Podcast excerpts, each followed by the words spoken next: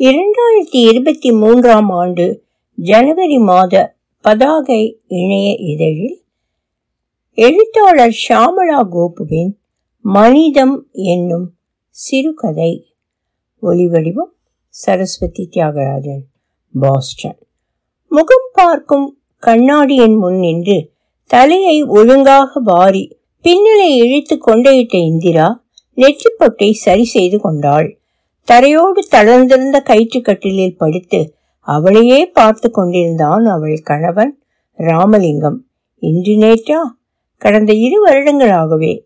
அடுப்பு மேடையின் மீதிருந்த அலுமினிய வாளியை எடுத்து கூடைக்குள் வைத்தவாறே கணவனிடம் சொன்னாள் மனுஷி இங்க பாரு இதோ உனக்கு சாப்பாடு ஃப்ளாஸ்கில் சுடுதண்ணி வச்சிருக்கேன். அடுப்பில் டீ தண்ணி கிடக்கு. கங்கை அணைக்கலை. அதனால் சூடாகவே இருக்கும். எடுத்து குடிச்சிக்க. சாயங்காலம் பிள்ளைங்க வந்ததும் அதுகளுக்கும் ஆளுக்கு ஒரு கிளாஸ் டீ தண்ணி கொடு நான் வெள்ளன வந்துடுறேன். முதலாளிக்கு சாப்பாடு எடுத்துக்கிட்டியா? அதான் நித்தியப்படி ஆச்சே. உனக்கு? எடுத்துக்கிட்டாச்சு. மாத்திரை மருந்த பக்கத்தில் டப்பாவில் வச்சிருக்கேன் பாரு. மதியம் சாப்பாட்டுக்கு பிறகு போட்டுக்க.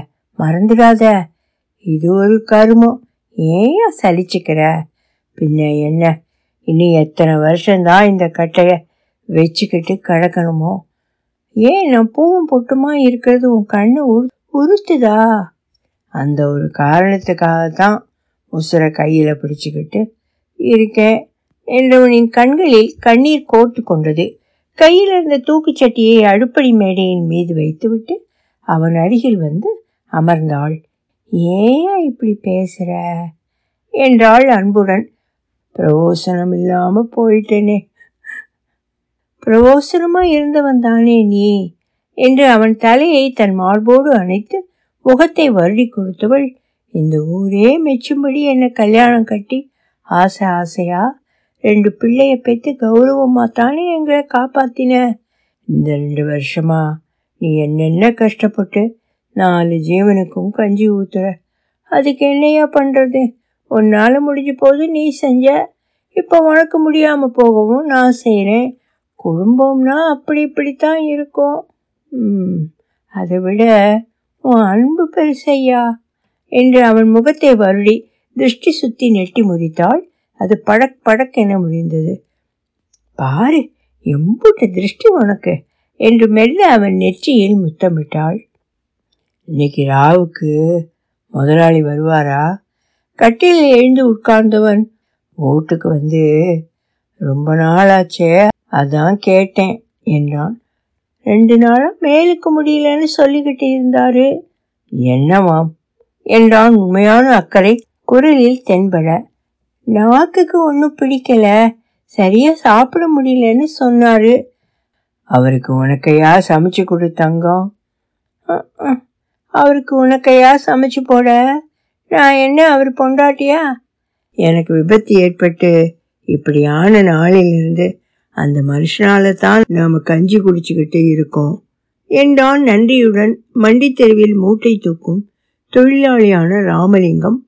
முதுகில் மூட்டை விழுந்து முதுகெலும்பு முறிந்து படுத்த படுக்கையான பின் அதே தெருவில் நாலைந்து கடைகளை கூட்டி பெருக்கி சுத்தம் செய்யும் வேலை செய்து வருகிறாள் இந்திரா.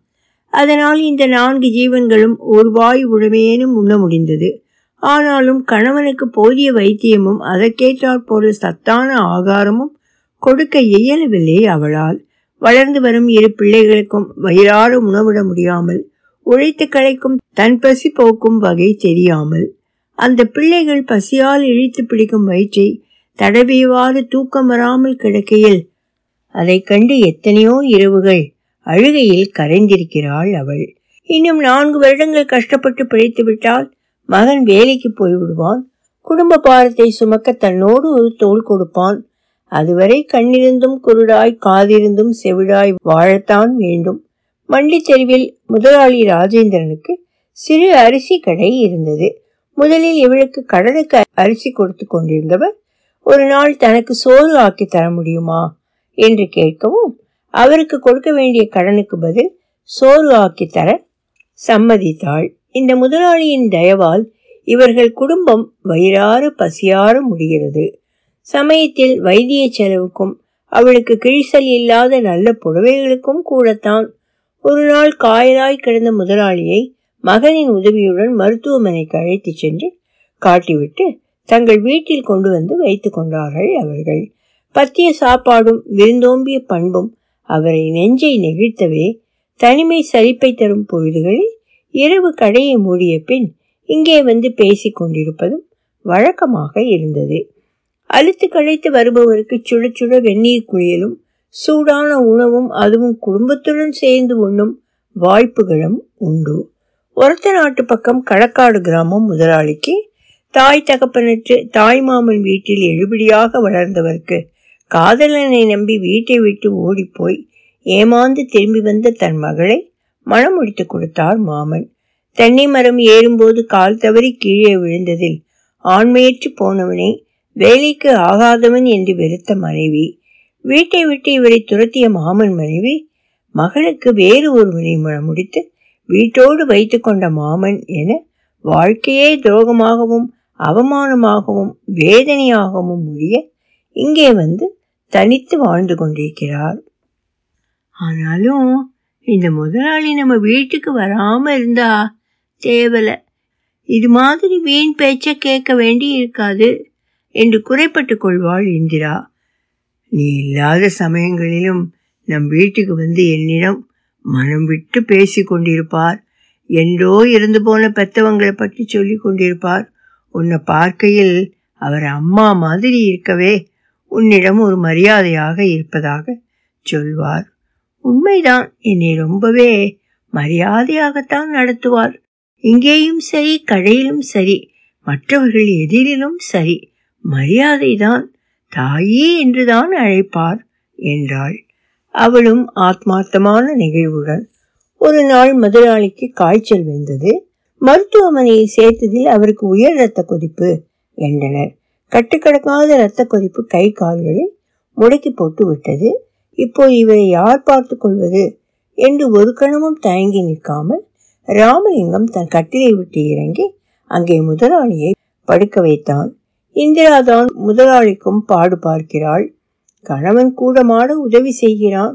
இதற்கு பேர் என்ன சொல்வது? இந்த உலகம் அவளை சோரம் போனவள் என்றாலும் சரி. வீரபாகு அக்காவை கொடுத்து பேக்கரி வாங்கியத போல ராமலிங்கம் பொண்டாட்டியை அனுப்பி அரிசி கடையை வாங்கிட்டான்.